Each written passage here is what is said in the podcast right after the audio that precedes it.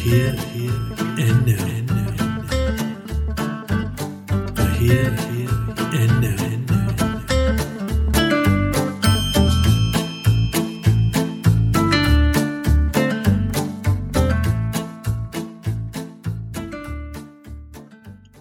Welcome to this episode of the Here and Now podcast. It's 1961, and Nazi logistician Adolf Eichmann stands trial in Jerusalem. He is charged with war crimes, accused of being the architect of the Holocaust. Eichmann is thin and balding and looks more like a bank clerk than a mass murderer. In his defense, Eichmann argues that he never killed a single person, nor did he order an execution. He was merely a small cog in a large machine. Yet Eichmann was a gifted planner and organizer, a man who could get things done. Hunched over his spreadsheets and journals, Eichmann designed and implemented the most complex production line Europe had ever seen to transport millions of Jews and others across Europe to their fate in the death camps and gas chambers of Poland. After two months of testimony in which over 100 Holocaust survivors shared their experiences, Eichmann was found guilty and eventually hanged. Throughout his trial, Eichmann protested that he was a mere instrument and acted only on orders from his superiors, including Hitler himself despite evidence that suggested he acted willingly and proudly in support of the Nazi cause. The question remained could such reprehensible and shocking behaviour be the result of obedience alone? And under what conditions is one capable of inflicting such cruelty? A young research psychologist at Yale University named Stanley Milgram sought to answer that question. While Eichmann served as a figurehead for the Holocaust, many hundreds or thousands more carried out heinous acts of violence and cruelty and as the son of Jewish refugees, Milgram wanted to understand how seemingly normal people could carry out such atrocities. So he designed a series of experiments to investigate the limits of obedience. You may have heard of them. The basic experiment design went something like this. A subject is recruited under the guise that they are to participate in an experiment to understand learning. The subject is paired with another participant that they do not know, but is who, who is actually a confederate of the experimenter, and they both draw from a hat to find out who will be the teacher and who will be the learner. The draw is rigged, however, and the subject is always the teacher. The teacher is sat in front of a machine featuring a row of 30 switches, each marked with a voltage. Starting at 15 volts, the switches increase in increments until they reach 450 volts, and above sections of switches are labels like slight shock, moderate shock, all the way up to danger, severe, and finally XXX. The Confederate is seated in another room and connected to the shock machine via a wire. The teacher is told that although the shocks can be extremely painful, they cause no permanent tissue damage. The teacher is also given a sample shock of 45 volts to enhance the illusion that the shock machine is really capable of delivering electric shocks. For the experiment, the teacher is to read a series of word pairs and then the learner repeats them back uh, and matches a word. If the learner makes a mistake, the teacher is to deliver a shock beginning at 15 volts, then increasing one level for every additional mistake.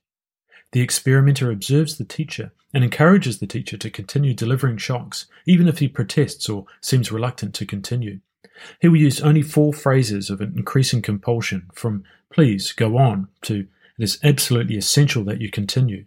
And finally, you have no other choice. You must go on. The learner makes predetermined mistakes and gives responses of increasing distress until 300 volts is delivered. Then the learner cries out in pain and pounds on the wall. Invariably, the teacher seeks guidance from the experimenter and may either discontinue the experiment or keep going under the persistent encouragement. The learner will complain of a heart condition and cry out more with each shock until finally going silent. The experimenter advises the teacher that no response is a wrong answer and to please go on.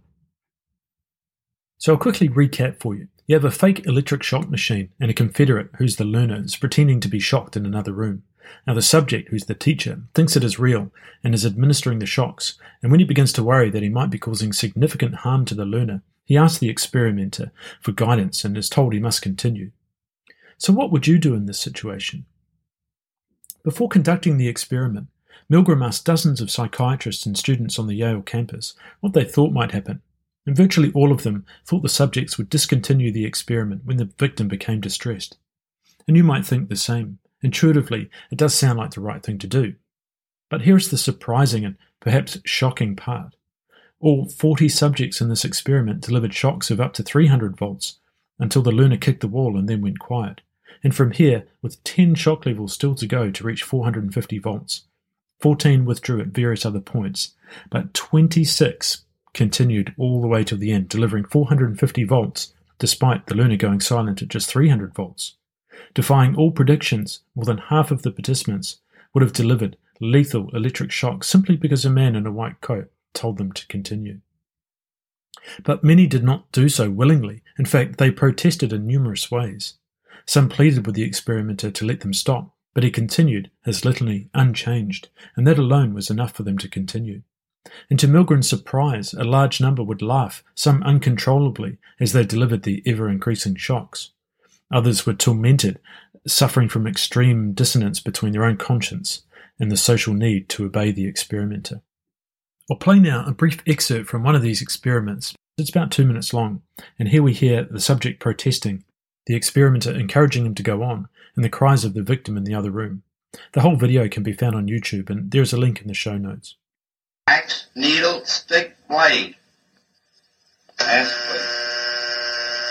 Wrong. I'm up to 180. Please continue, teacher. Needle, you're gonna get a shot. 180 volts. Ow! I can't stand the pain. Let me out of Can't here. stand it. I'm not gonna kill that man. There. You hear him hollering? He's As I said before, the shocks may be painful, but Yeah, they're not but he's dangerous. they're hollering. He can't stand it. What if something happens to him? The experiment requires that you continue, teacher. Yeah, but uh, I'm not gonna get that man sick in that. I mean, he's hollering in there. You know what I mean? I mean, Whether the learner likes it or not, we must go on until he's I learned mean, all the words. uh. I refuse to take the responsibility and get hurt in there. You know, I'm not. I mean, he's under hollering. It's absolutely essential that you continue, teacher. Continue. But. Right, next one, slow. Wrong. Answer his neck. 300 volts. Ow!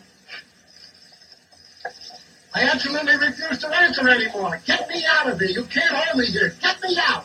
Get me out of here. Continue. The next word is green, please. Green. Grass, hat, ink, apple.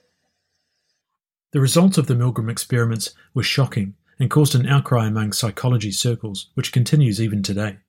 Many criticized the ethics of the experiment, as Milgram led the subjects unwittingly into a situation of psychological distress, which could have resulted in shame, embarrassment, loss of self esteem, and distress. One of the core tenets of ethics in psychology, and indeed all medical professions, is to do no harm. We have no difficulty condemning the actions of the notorious Nazi doctor Joseph Mengele, the angel of death, who performed horrific human experiments at Auschwitz. But real life is often not so black and white, particularly when it comes to understanding human behavior. For a psychologist to learn how people behave under differing conditions of stress may offer value for reducing stress or improving performance in other settings, which can benefit many. So perhaps a blanket ban on all forms of stress inducing research is going too far, but how do we determine what limits are acceptable? This question is the mandate of ethics committees, and a variety of guidelines exist which frame the key considerations. And one of these is the requirement to ensure informed consent is obtained. Informed consent simply means to inform a potential participant in a research study that they may be deceived, or that all may not be as it seems, or other similar statements which makes it clear that there is the potential for circumstances or situations within the experiment which create stress or discomfort. The issue with Milgram's experiments is that this consent was never obtained. The deception was hidden until the very end when the victim emerged unscathed and assured the subject that he was fine. Milgram noted that in all cases, stress in the subjects resolved quickly, and they were relieved and happy to have been a part of what they considered important research. A psychiatrist was even engaged to follow up with those subjects deemed most affected during the experiment, and he was satisfied that none suffered from any lingering stress or negative consequences. But this all seems like an afterthought. Just because no one came through the worse for wear doesn't justify the ethics or make them sound. It's as if the ethics of the experiment were based on a hindsight bias where, in reality, Milgram had no way of knowing whether he was causing last harm, lasting harm to his subjects. And based on his own intuitions and those of the many who were surveyed before the experiments, he was not expecting so many subjects to comply. He was in uncharted territory and made a conscious decision to proceed with his experiment series even after observing these surprising and disturbing reactions in many subjects. Now, we might think the experiment I've described was relatively small and garnered interesting and powerful insight into human behaviour, which may, as Milgram hoped, help to explain how atrocities such as those inflicted by the Nazis were carried out. But this single experiment of 40 subjects was just the tip of the iceberg. Milgram, in fact, carried out many variations of his experiment and found a variety of different results. In total, nearly 1,000 people were unwitting participants in Milgram's study of obedience. In the first experiment, Milgram conducted a pilot study, or what is known as a pretest, to better understand the method of his experiment. It's like a fine tuning process. He did this to test the general format of the experiment with the Confederate actor in another room behind opaque glass, just barely visible to the subject. And in this early version, the learner offered no verbal feedback whatsoever. In this design, each subject continued delivering shocks right up until the limit with virtually no resistance. Milgram was surprised and began to realize at this early stage that perhaps his experiments were going to reveal something entirely different from what his intuitions would have suggested. So he introduced a range of verbal responses for the learner to say as the levels of shock increased, but even these did not elicit resistance from the subjects. Here, Milgram explains how he adapted the experiment design to try to identify where subjects would begin to have difficulty in administering the shocks. At first, no vocal feedback was used from the victim. It was thought that the verbal and voltage designations on the control panel would create sufficient pressure to curtail the subject's obedience. However, this was not the case. In the absence of protest from the learner, virtually all subjects, once commanded, went blithely to the end of the board, seemingly indifferent to the verbal designations of extreme shock and danger severe shock. This deprived us of an adequate basis for scaling obedient tendencies. A force had to be introduced that would strengthen the subject's resistance to the experimenter's commands and reveal individual differences in terms of a distribution of break-off points. This force took the form of protest from the victim. Initially, mild protests were used, but proved inadequate.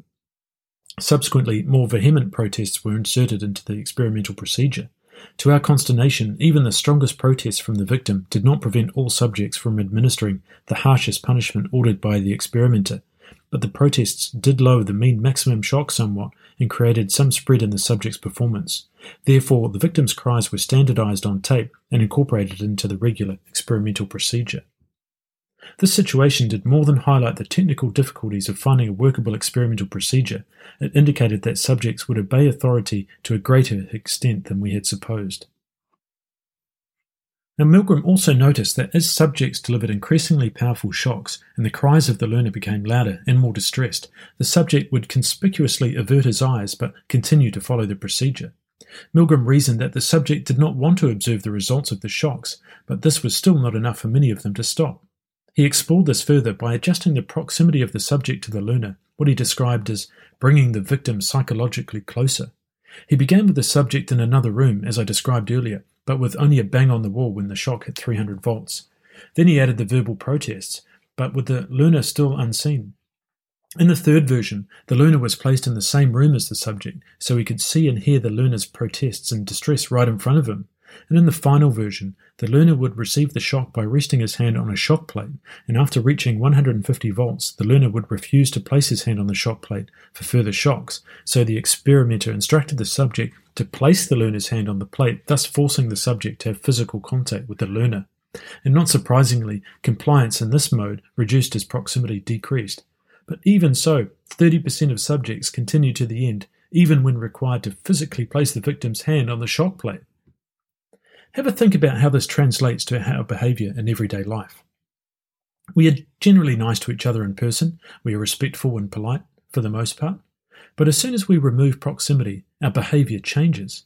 It is far easier to talk behind someone's back than it is to their face. Social media is perhaps the perfect example. An element of anonymity is introduced, and people behave in abhorrent and despicable ways to each other in an online environment. Would they make such comments if they were face to face with that person? Every day we see online bullying. Milgram simply changed the conditions to demonstrate what we already know. And it is scary. If we can't see each other or hear each other, if we don't really know each other, we can inflict horrific harm on each other without thinking too hard about it, just because someone tells us to. Milgram's experiments may have been ethically questionable, but as he argued, is it really the ethics we find confronting, or is it the results? Milgram also introduced another experimental condition. He moved the proximity of the experimenter. In some cases, he would be in the room, wearing his white coat and looking professorial. In other cases, he would leave the room altogether. And again, not surprisingly, the level of obedience varied with the proximity of the experimenter. We are most obedient when the instructions are issued by an authority figure in close proximity, and we are detached from their results. Quite simply, we do not take personal responsibility for our actions, we are merely the means to an end, the cog in the machine, as Eichmann put it. It might sound obvious, as it so often does in social and behavioral psychology, but is it really? In Western culture, we pride ourselves on our autonomy and our sense of agency. We are free in so many ways free to say what we want, to act how we want, and to be who we want. We don't take no shit from no one. We think critically and rationally and behave according to what we think is right. We certainly aren't sheep who follow the masses and respond thoughtlessly to the commands of our leaders, right? Well, Milgram demonstrated that that is not the case at all. We very quickly and willingly give up our sense of agency and personal responsibility if we think it is what is expected. Have a look around. We have a boss, we have figureheads and celebrities and politicians and people we look up to. They tell us how to think, however implicitly, who to be, how to behave, what language to use, how to dress, what to watch, what to listen to, how to treat each other, and what to buy. We may feel like we have a sense of autonomy and agency, but really we are easily manipulated by social constructs that inform our behavior in even the most trivial of circumstances. Marketing gurus know this well. Although these tricks and manipulations are not new, perhaps more so now than ever, we are at our most vulnerable as we are exposed for many hours a day to messages that tell us who and what we should be. While we aren't being instructed to deliver lethal shocks, we can easily form a herd and exclude those who don't conform and adopt the trinkets and symbols that signify our allegiances. Milgram isn't the only one who studied obedience in this context, though. In 1966, American psychiatrist Charles Hofling conducted a study of nurse obedience to doctors in a hospital setting. The experiment went something like this a person would telephone the nurse's station on a hospital ward claiming to be a doctor. He would ask the nurse to administer 20 milligrams of a drug named Astroten to a specific patient and that he would provide the required signature later on. As it happens, there is no such drug, but a dummy bottle had been placed in the ward medicine cabinet. The experiment was conducted on 22 separate nurses, and 21 of them would have carried out the instruction. This may not sound surprising. Surely nurses are trained to follow doctors' orders. But there are specific protocols, and in this case, it was a requirement that the nurse knew the doctor prescribing the drug and that appropriate paperwork be signed indicating the list of drugs to be used on a ward on a given day. And each individual drug required specific paperwork authorizing its use. But further to this, the drug bottle had a specific warning stating that the maximum daily dose was only 10 milligrams. Clearly, obedience to authority is a complex and fraught issue, but is also a fundamental characteristic of human nature. But that is still not the end of the matter. Experiments continue to be conducted to understand human obedience under different conditions. A recent study conducted in 2016 by a group of scientists at the Institute of Cognitive Neuroscience at University College London replicated some aspects of Milgram's experiment, but this time they used actual electric shocks. Well, the voltage was relatively mild, but still painful.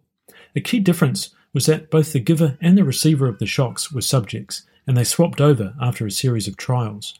They also used a coercion condition, where the experimenter instructed the subject to deliver the shock, and a free choice condition, where the subject could choose whether to deliver a shock or not.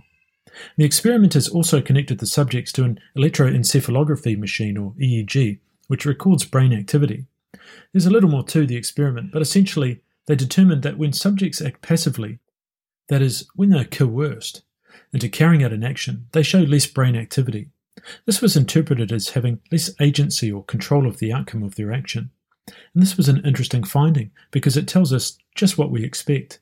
When these subjects are asked to report on how they felt when following instructions, They said, as we all would, that they felt less responsible for their actions when acting obediently. But we typically say that when we think it's the right answer and maybe what others want to hear.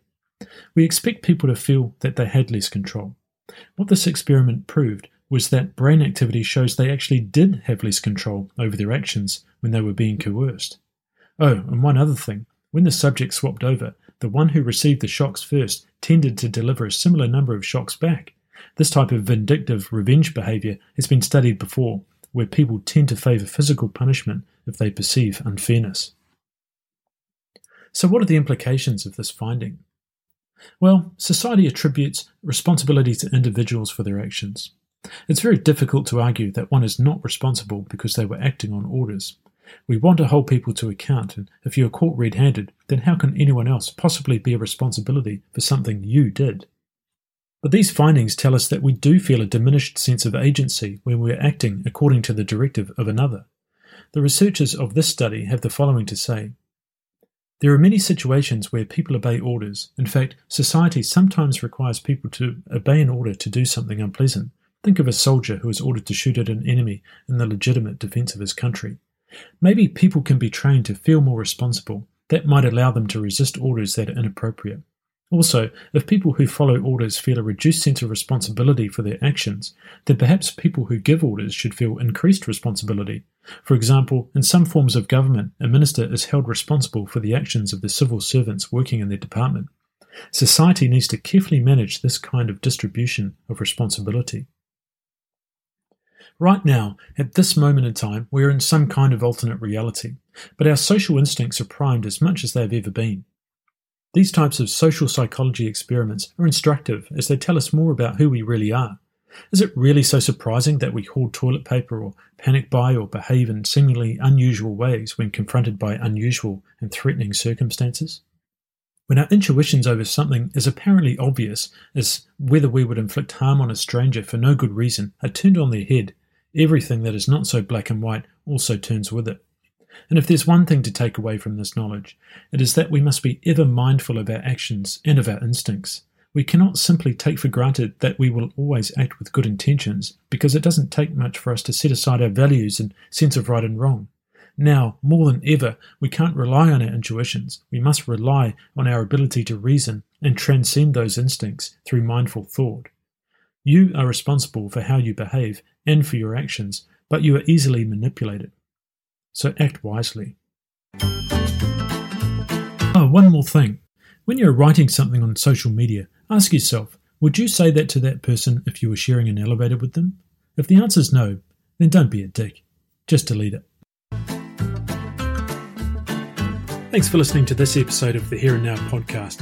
You can find us on Facebook at the Here and Now podcast or Twitter at Here Now Podcast. Go ahead and subscribe to the podcast to keep up to date with all of our latest episodes, and be sure to give us a rating at the Apple Podcasts app. You can reach out to me via the pages or at the email email thehereandnow at gmail.com. Thanks for listening, and we'll see you next time.